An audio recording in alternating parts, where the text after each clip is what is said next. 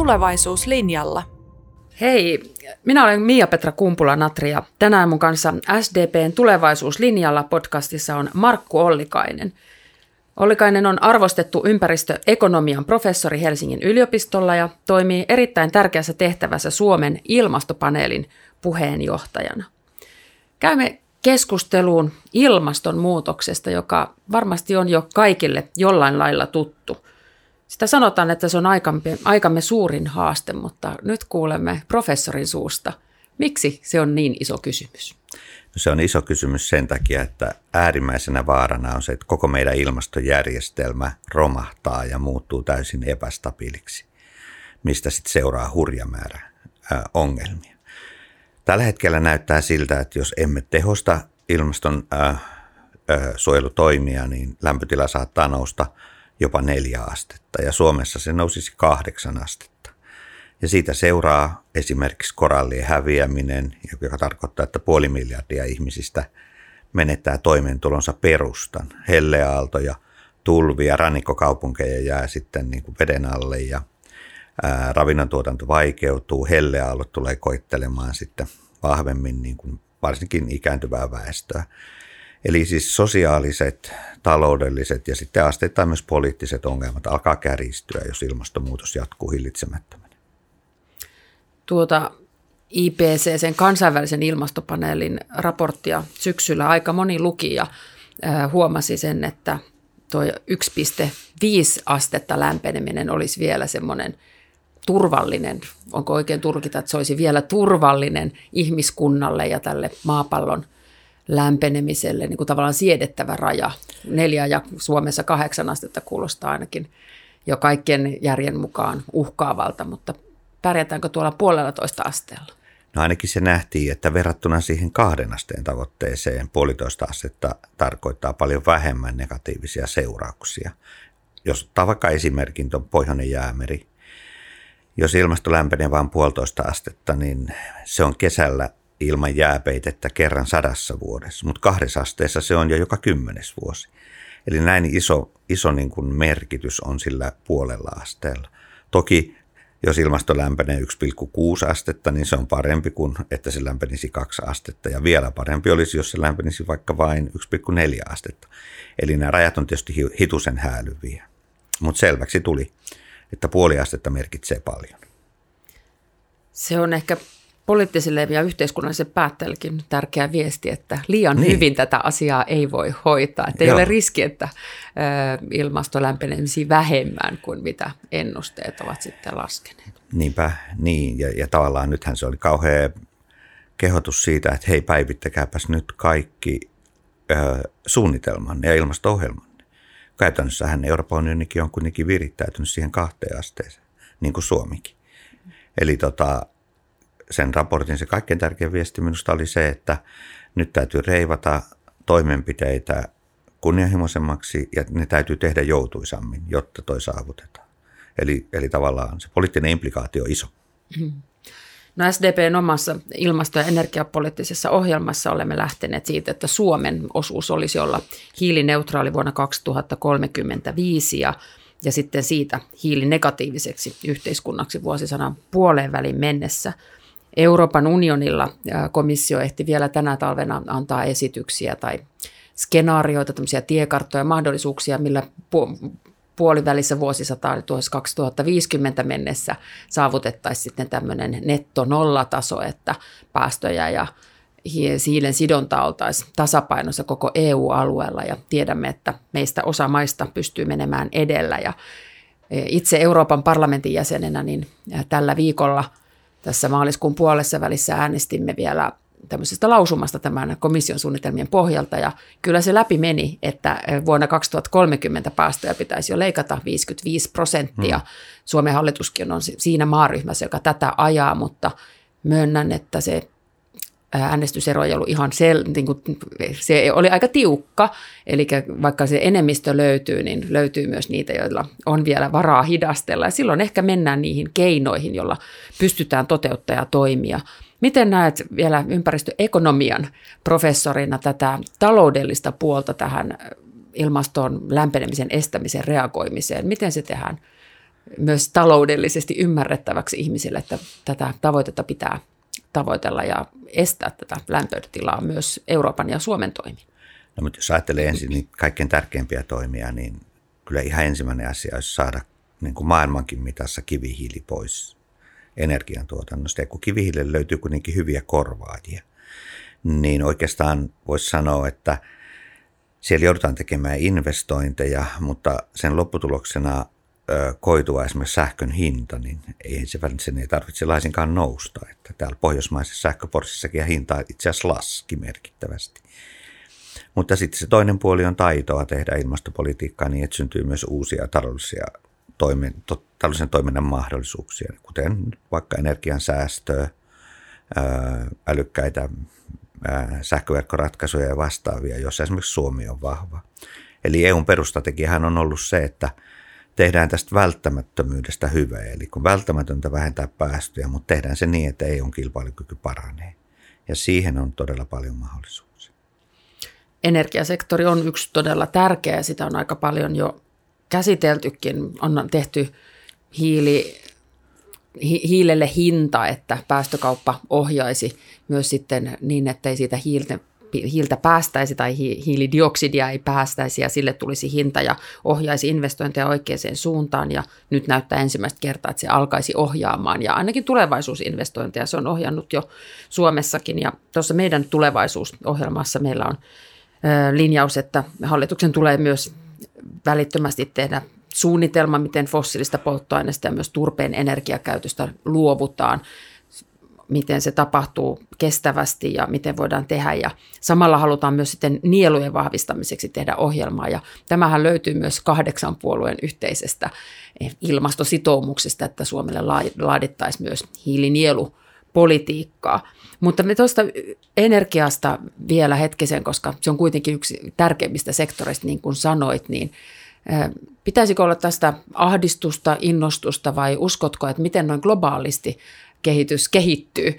Me tiedämme aina esimerkkejä, että Kiina käyttää ja Puola käyttää ja Saksa ja Tanskakin käyttävät. Ja samaan aikaan näistä samoista maista tulee myös uutisia, että tekevät kovaa muutosta.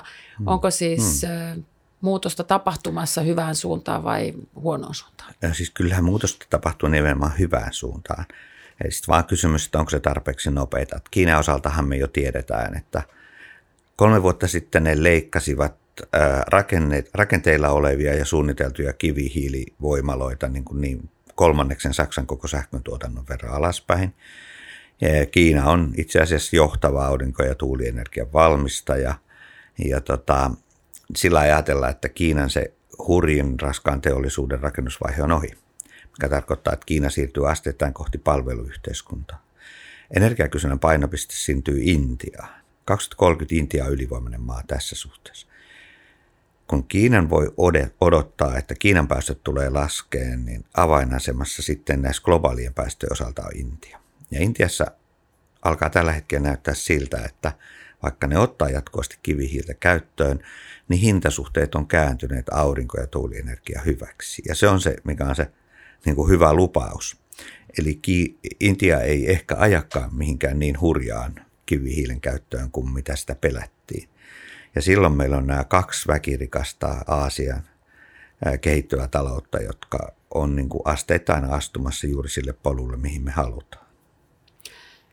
Euroopan unionin taso on sillä lailla hyvä taso toimia myös, että me voimme myös energiajärjestelmistä ottaa paremmin hyötyjä irti, kun meillä tapahtuu ei maa, maa osa optimointia, vaan puhutaan energiaunionista ja on itse ollut tekemässä tätäkin lainsäädäntöä silloin, kun Vironi liittyi pohjoismaiseen sähköpörssiin, niillä päästöt laski ja hiil- mm. myös tota, hiilipäästöt vähenivät, mutta myös sähkön hinta putosi. Eli tällaista koitetaan nyt tehdä myös muille Euroopan unionin alueille, että pystytään myös optimoimaan sähköverkoissa uusiutuvien käyttö, missä on sitten meillä esimerkiksi vettä, toisilla on ylimäärä tuulta ja rajan takana käytetäänkin mm. fossiilista, kun puuttuu. Eli tämmöistä älyä ja, ja tota, laajempaa aluetta käydä sähkökauppaa, niin on myös kehitetty paljon, mutta myös sitten annettu maakohtaisia tavoitteita toimia ja, ja sillä lailla mä näen, että myös Eurooppa on niin kuin reagoimassa tähän oikeaan suuntaan menoon.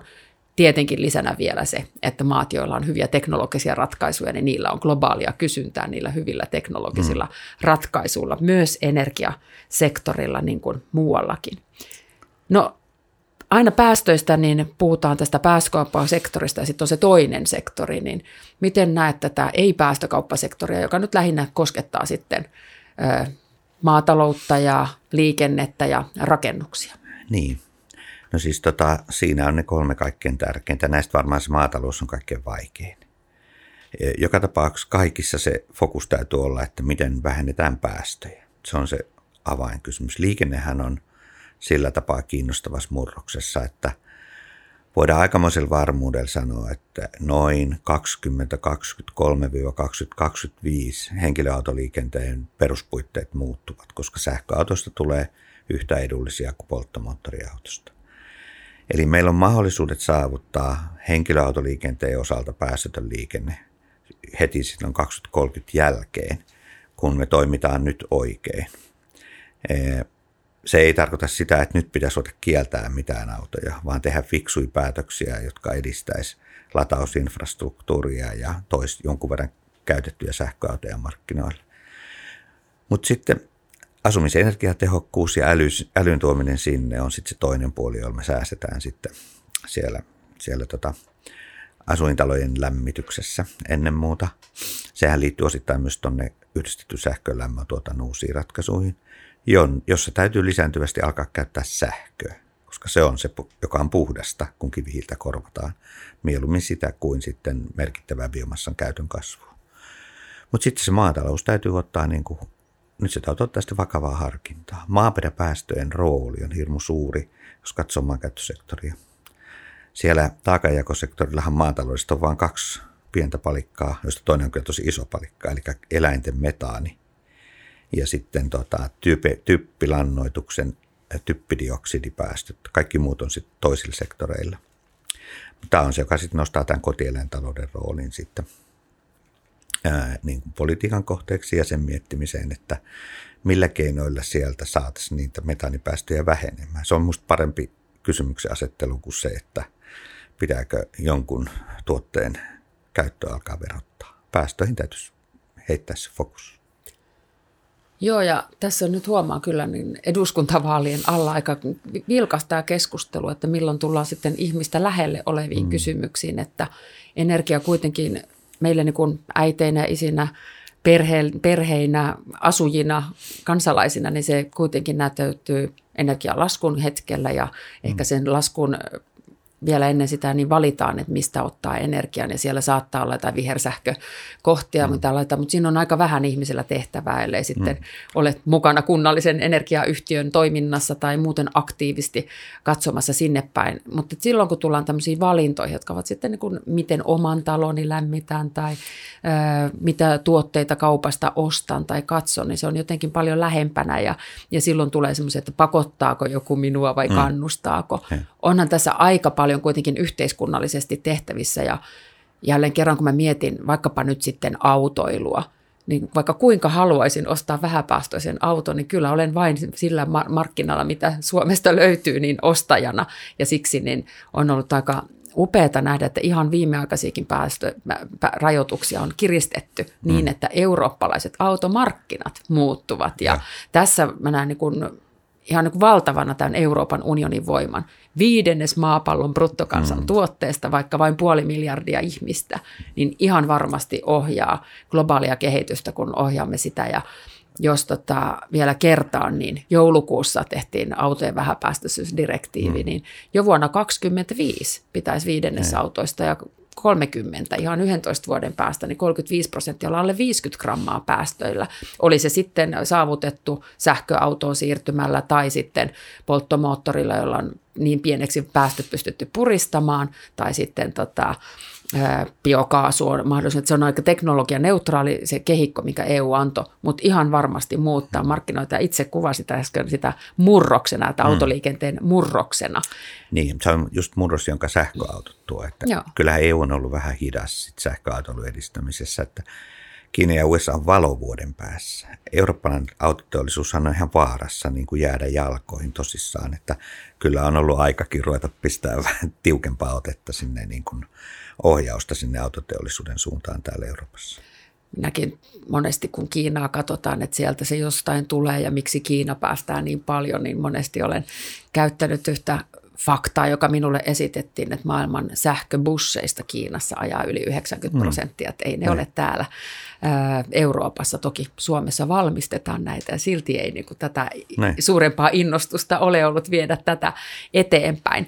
Mulla oli itsellä myös mahdollisuus olla sähköautoinfran äh, lakipakettia neuvottelemassa okay. ja, ja tiedän, että energiatehokkuusdirektiivi, joka tulee voimaan nyt, niin edellyttää mm. rakennusten energiaremonttien yhteydessä tai suurten remonttien yhteydessä sitä, että laitetaan vähintään valmiiksi putket, johon voi sitten helposti latausinfran laittaa ja julkisiin rakennuksiin, kaikkiin paitsi asuinrakennuksiin se tulee velvoitteeksi laittaa myös latauspiste. Joo. Eli silloin voi mennä töihin, ladata siellä tai sitten käydä jopa kauppareissulla tai koulussa niin, että lataus on, että sitä hoidetaan mahdollisimman energiatehostaksi, aloitetaan nyt ja sitten tehdään mm. muiden töiden ohessa ennen kuin tulee sitten kalliiksi laittaa sitä pelkästään.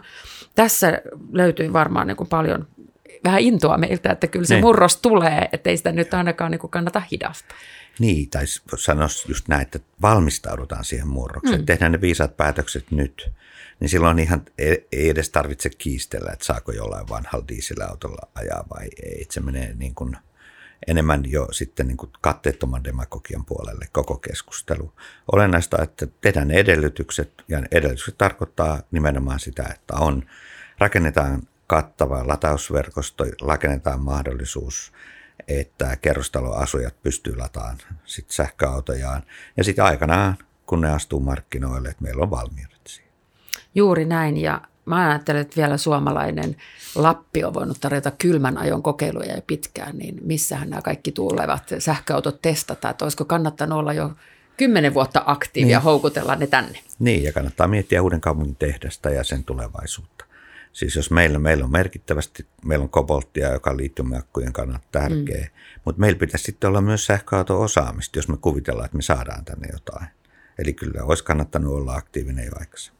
Siellä Keski-Pohjanmaalla olisi aktiivisuutta ja mä tiedän, mun ne. kotikaupunki Vaasa energiaklusteri haluaisi kovasti akkutehtaita ja no, muuta. No, ja, ja vielä no. tähän niin kuin kokonaisuuteen, kun kierrätyshän liittyy aika paljon myös mm. tähän ja akuista on tullut aika paljon yhteydenottoja, että onko ne nyt niin ilmastoystävällisiä tai luonnonystävällisiä, mm. niin tässäkin on EU-tasollakin valmiutta jo valmistella sitä, että onko ne sitten purettavia niin, että kaikki ää, eri osaset, ainesosaset ovat kierrätyskelpoisia, että se akku ei ole mm. sitten niin kuin jätettä sen käyttöjen jälkeen, vaan sitten saataisiin kaikki aineet kiertoon uudelleen. Niin, ja tiesithän sä, että ne on nyt käytetyt akut toimii sähkövarastoina. Wärtsilähän on mukana kehittämässä sellaisia ratkaisuja, joissa niistä muodostetaan tämmöisiä niin kuin suuria kokonaisuuksia, jotka on sitten, josta pyritään niin kuin maksimoimaan se teho sähkövarastointi. Eli käytetyillä akuille on jo nyt aika järkevää käyttöä.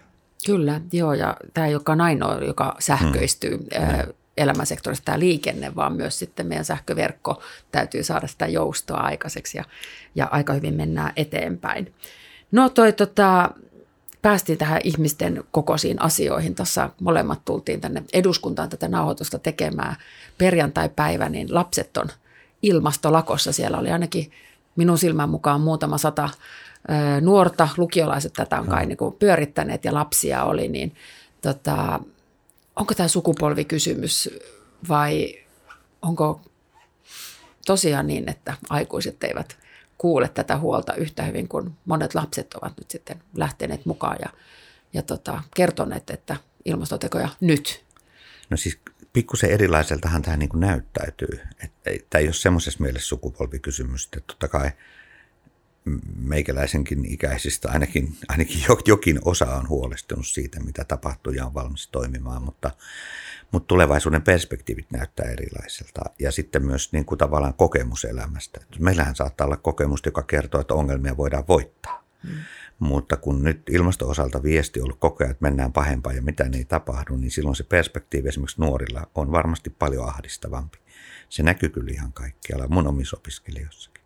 Hmm onko niin, että tieto lisää tuskaa vai haluaa toimia vai?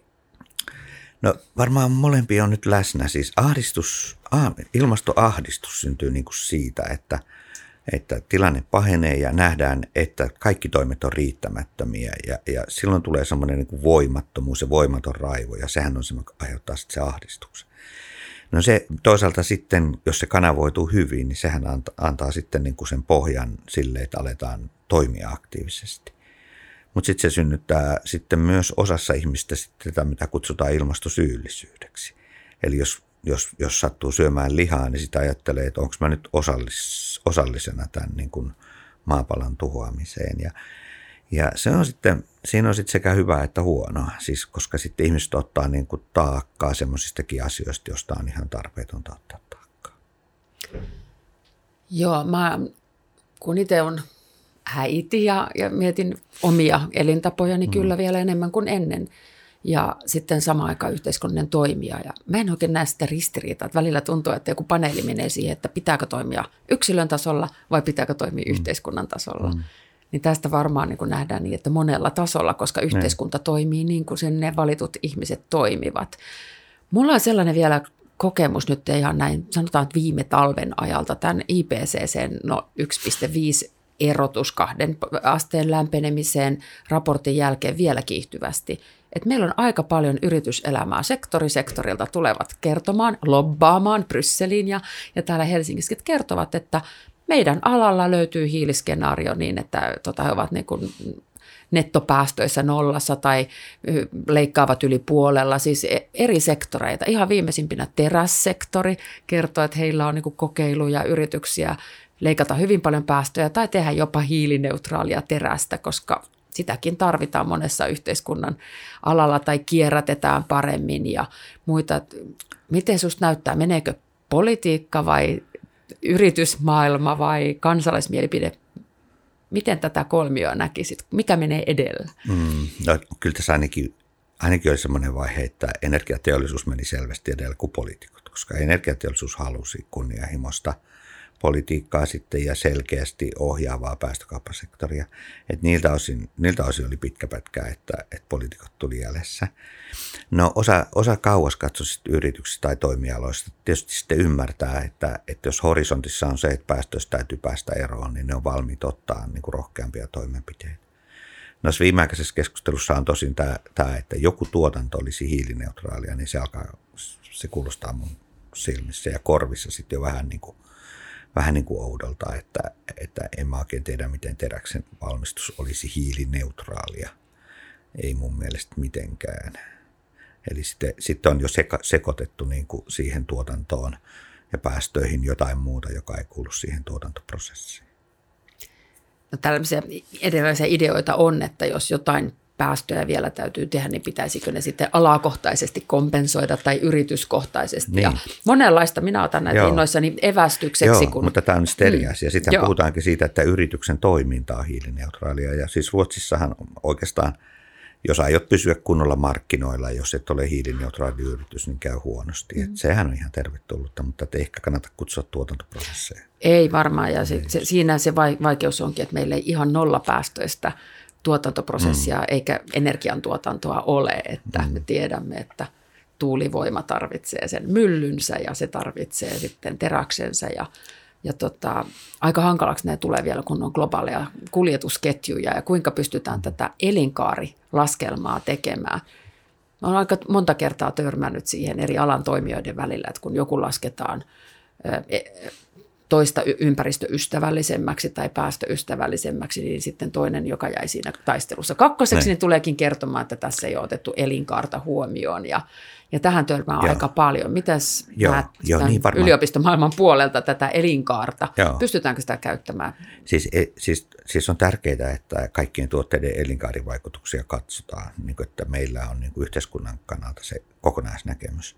Mutta sitten me tiedetään, että politiikka on sillä lailla pirstoutunutta – että, tota, että se on nyt vaikka, vaikka on nämä EUn kolme pilaria, maankäyttösektori, taakanjakosektori ja päästökauppasektori, ja yritykselle asettuu velvoitteita sen mukaan, missä ne on. Ja yritysten omat toimintamahdollisuudet kattaa vain osan sitä elinkaaripäästöä, mm. että politiikka vähän pirstoo sit sitä vaikutusta. Mutta silloin se olennaista on se, että yhteiskunta osaa laskea ne ja silloin se osaisi miettiä, että ne, ne eri politiikkalohkot tai toimet asettuu niin, että se koko elinkaari tulee katetuksi, vaikka ei yhden toimijan kautta, niin useamman toimijan kautta. Kyllä ja meillä on tota, Suomessa eduskuntavaalit tulossa ja uusi hallitus ja uusi hallitus lähtee vielä sitten Euroopan unionin hmm. neuvoston puheenjohtajaksi juuri syksyllä, jolloin tehdään ensinnäkin nimityksiä, mutta myös uuden komission ohjelmaa.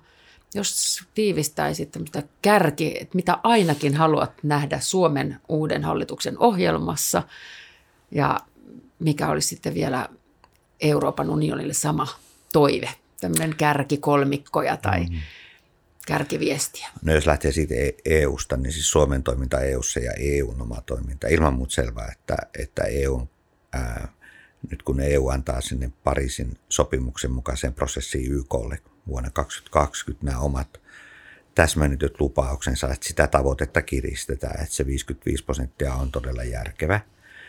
Ja, ja tota, en yhtään pahastuisi, vaikka – tämän päätöksen muuta sitten merkittävästi kiristettäisiin päästökattoa päästökauppasektorilla. Se löisi niin kuin ne peruspuitteet EU-tason toiminnalle.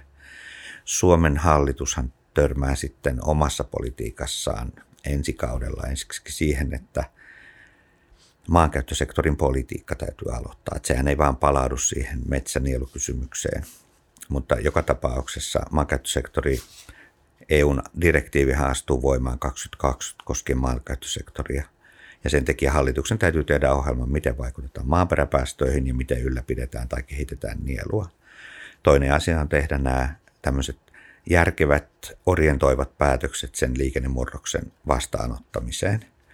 Ja tota, ää, sitten varmaan kolmas asia on se, että tämä energiasektorin niin kuin – edelleen kehittäminen hallitusti, eli, eli turpeen hallittu alasajo ja sitten tämän niin kuin yhdistetyn sähkö- ja lämmön tuotannon, eli toisin sanoen kivihiilestä irti niin kuin, ajamisen niin kuin toteuttaminen niin, että kaikki kysyntä ei menisi biomassaan, vaan että sinne tulisi järkeviä uusia ratkaisuja, mukaan lukien nämä isot, isot tota, maalämpöpumput, sähkön käyttö ja vastaavat asiat koska muuten siinä voi käydä niin, että itse asiassa kohta energiateollisuus ja metsäteollisuus riitelee puusta ja sekään ei oikein hyvä asia. Näiltä tutulta kuulostavia asioita on valmisteltu tuossa meidänkin ilmasto- ja energiaohjelmassa. En tiedä sanoinko jo sen nimi on, että Suomella pitää olla pieni jalanjälki, mutta suuri kädenjälki. Mm. Eli tehdään niitä toimia kotimaassa niin, että meillä ei sitä hiilijalanjälkeä täällä – turhaa tule, koska meillä teknologiaa ja osaamista ja varaakin on, koska jos oikein hinnoitellaan, niin päästöjen hinta muuten jää tänne, mutta iso kädenjälki tarkoittaa sitä, että toimitaan myös solidaarisesti, globaalisti ja toimitaan myös Suomen vientiä auttaen, kun ajoissa näitä on, on toimittu. Tätä kaikkea meidänkin ohjelmaan niin kirjoitettiin yksi vaikeuttava lause – kaikilla keinoin pitää päästöjä koittaa vähentää, mutta, ja se mutta on se oikeudenmukainen siirtymä.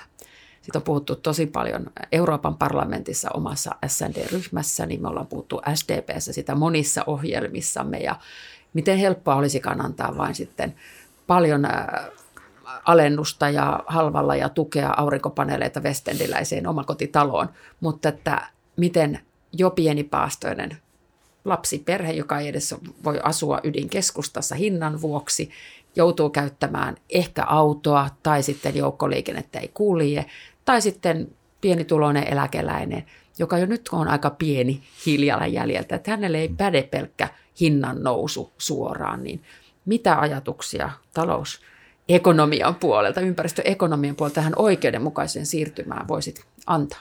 No, jos katsoo ihan semmoinen pika ja helppo juttu. Poistetaan sähkövero. Hmm. Ää, sähköverollehan ei ole enää oikeastaan ympäristöllistä perustetta. Silloin kun tämä pohjoismainen sähköporssi alkoi, niin silloinhan oli semmoinen tilanne, että sähkön tuotannon panokset oli kuormittavia eikä niihin kohdistunut minkäänlaista politiikkaa. Verolla saattoi olla silloin kysyntää hillitsevä vaikutus. Mutta jos me poistetaan sähkövero, se tarkoittaa sitä, että kotitalouksilta ää, tota, kotitalouksen sähkölasku laskee. Se olisi ihan niin kuin, me tiedetään, että se hyödyttää suhteessa enemmän pienituloisia kuin suurituloisia, koska kaikki energiaverotus on niin sanotusti pienituloisia sortavaa. Mutta sitten jos ajattelee, niin kuin varmaan liikenne on se ensimmäinen, jossa sitten kohdataan tätä henkilökohtaista kulutusta, niin nyt se, että valtio esimerkiksi tukee näitä konversioita, että voidaan muuntaa bensiiniauto vaikka käyttämään bioetanolia tai dieselauto käyttämään tota biokaasua, jos, jos ne kompensoidaan täysmääräisesti, nämä käännökset, silloinhan tavallaan näiden kotitalouksien kulutus on irrotettu kokonaan siitä niin kuin hiilen käytöstä. Ja se on kaikkein lähinnä sit just sitä varsinkin niin kuin keskustojen sivussa ajavia ihmisiä. Niin silloinhan ne välttää koko sen painon, mikä sieltä ilmastopolitiikasta tulee. Eli tämän tyyppiset ratkaisut olisi aika yksinkertaisia. Ja, ja, tota, ja niin kuin nuo konversiovalinnat, mikä tahansa kotitalous voisi valinnan tehdä ja toteuttaa. Silloin, silloin, silloin mun mielestä niin kuin kaikkein suurimmat riskit, mitkä liittyy tähän eriarvostumiseen, on, voitet, on voitettu. Sitten tässä on paljon semmoista yleistä huolta, jotka liittyy siihen, että kuvitellaan, että nyt tehdään asioita paljon nopeammin kuin mitä tehdään, joka, joka pitäisi vaan niin kuin hälventää. Ää, maaseudulle varmasti sitten turpeen alasajo voi tuoda sitten jotakin asioita, ja sen takia mä jo tuossa sanoin, että turve täytyy ajaa alas hallitusti, että siitä ei tule sitten tämmöistä isoa isoa niin kuin ikään kuin shokkia sitten sinne. Eli, eli tämä sähkövero, sitten tämä liikenteeseen nämä, nämä tuet tähän niin kuin päästöttömyyteen kääntymiseen ja turpeen hallittu alasajo, niin siinä on mun mielestä semmoiset, mitä mä nyt osaan heti ajatella, että missä me törmätään niihin asioihin, jossa ilmastopolitiikka koskettaa yksittäistä ihmistä. Minusta aika hyvä, olisi aika hyvä arsenaali. Kuulostaa hienolta, että näitä on pohdittu ja tehty, koska tämä aika pitkään puuttu keskustelusta täällä ja voi niin olla, että se jotenkin herätti monia keltaliivien kampanjan, että jossain tulee se joo. tavallisen ihmisen sietokyky sitä kulutaakkaa vaan mm. lisätä, vaikka toimia nähdään, että on.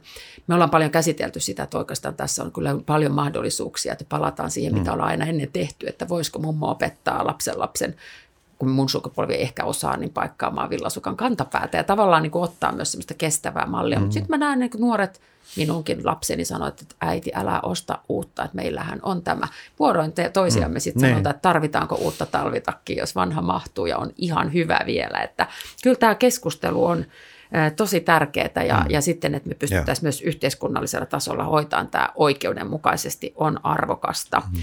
Meillä oli tuossa ohjelmassa myös idea ää, tätä Suomen ilmastopaneelin asemaa vahvistaa ja yleensäkin ottaa käyttöön tällainen ilmastopolitiikan pyöreä pöytä. Ja ajatuksellisesti just niin, että erilaiset ihmisryhmät ja yhteiskunnalliset toimijat olisivat laajasti tämän toiminnan tuke, tukijana ja taustana, että kun sanotaan myös puheenvuoro, että tämä ottaa sitten kipeätä ja tämä ei kaikki mene niin kuin vaan mukavasti. Ja silloin riippuu juuri, että kuka sen sanoo. Että jos sen sanoo kovin varakas ihminen, niin, niin se tuntuu pienillä tuloilla elävältä vähän mm. uhkaavalta, että no kyllähän sinä voit ottaa 300 euroa lisää kuukausmenoihin, mutta minä en. Ja noi oli erittäin hyvä alku tähän oikeudenmukaisen siirtymän konkretisoimiseen myös Suomen sisälle. Sitähän ajatellaan myös sitten maittain ja alueittain. Niin kuin tässä tuli tämä turveesimerkki myös. Toisaalta en tiedä, kuinka paljon uusia turvesoita oltaisiin niin kuin tällä suunnitelmalla avaamassa. En ole itse Ei sellaista ole. nähnyt. Joo. Ei olla, mutta että siellä on kuitenkin jonkun verran niin kuin työvoimaa ja ennen muuta yrittäjäkuntaa ja aika paljon pääomaa sidottuna kalustoon ja vastaavaa. Että kyllä siellä joku, ei mikään siis ei voida puhua niin kuin Puolan hiilisektor, kivihiilisektorin ei. kaltaisista asioista, jossa tämä oikeudenmukainen siirtymä on todella iso asia. Mutta toi on ehkä niin kuin semmoinen selkein yksittäinen toimiala koskeva kuitenkin esimerkki. Mutta toki tämä siis, tämä niin kuin mm, taajamien ulkopuolella asuvien ihmisten ja, ja, ja pienitulosten ihmisten kustannustaakka on se, jota täytyy koko ajan tuijottaa. Että se on varmaan Suomelle se kaikkein tärkein. Kyllä, ja siitä mekin näimme, ja turpeella on vielä polton lisäksi muitakin käyttömahdollisuuksia, ja niissäkin on tota, mahdollisuutta, että ei kenenkään omaisuuden suojaakaan sitten tässä ää, oikeusvaltiossa Suomessa lähetä sitten Ylen katsomaan. Kiitoksia Markku Ollikainen. Tämä oli erittäin kiva keskustelu ja opettavainen minullekin, vaikka näitä asioita on paljon käynyt läpi, mutta en sentään professoritasolla tätä osaa tehdä. Ja Suomen ilmastopaneelin puheenjohtajana niin tätä työtä varmaan jatkat ja laajaa keskustelua ja kansalaiskeskustelua olet valmis käymään. No totta kai, tämä kuuluu tehtävään ja tämä on, tämä on itse asiassa mukavaa, tämä on hyvin opettavaista ja tämä itse asiassa pitää toivoa yllä. Näin minäkin olen sanonut, että en koe kovaa ilmastoahdistusta niin kauan kuin näin, että sekä ihmiset haluavat toimia ja poliitikot haluavat toimia ja jopa yritysmaailma on menossa oikeaan suuntaan. Sitä pikkasen kun vielä pökätään kannusteilla ja ohjeilla sekä Suomen että Euroopan tasossa, niin me varmaan saamme vastata noille nuorille tuolla eduskuntatalon portailla, että niitä ilmastotekoja tehdään nyt. Juuri niin. Tulevaisuuslinjalla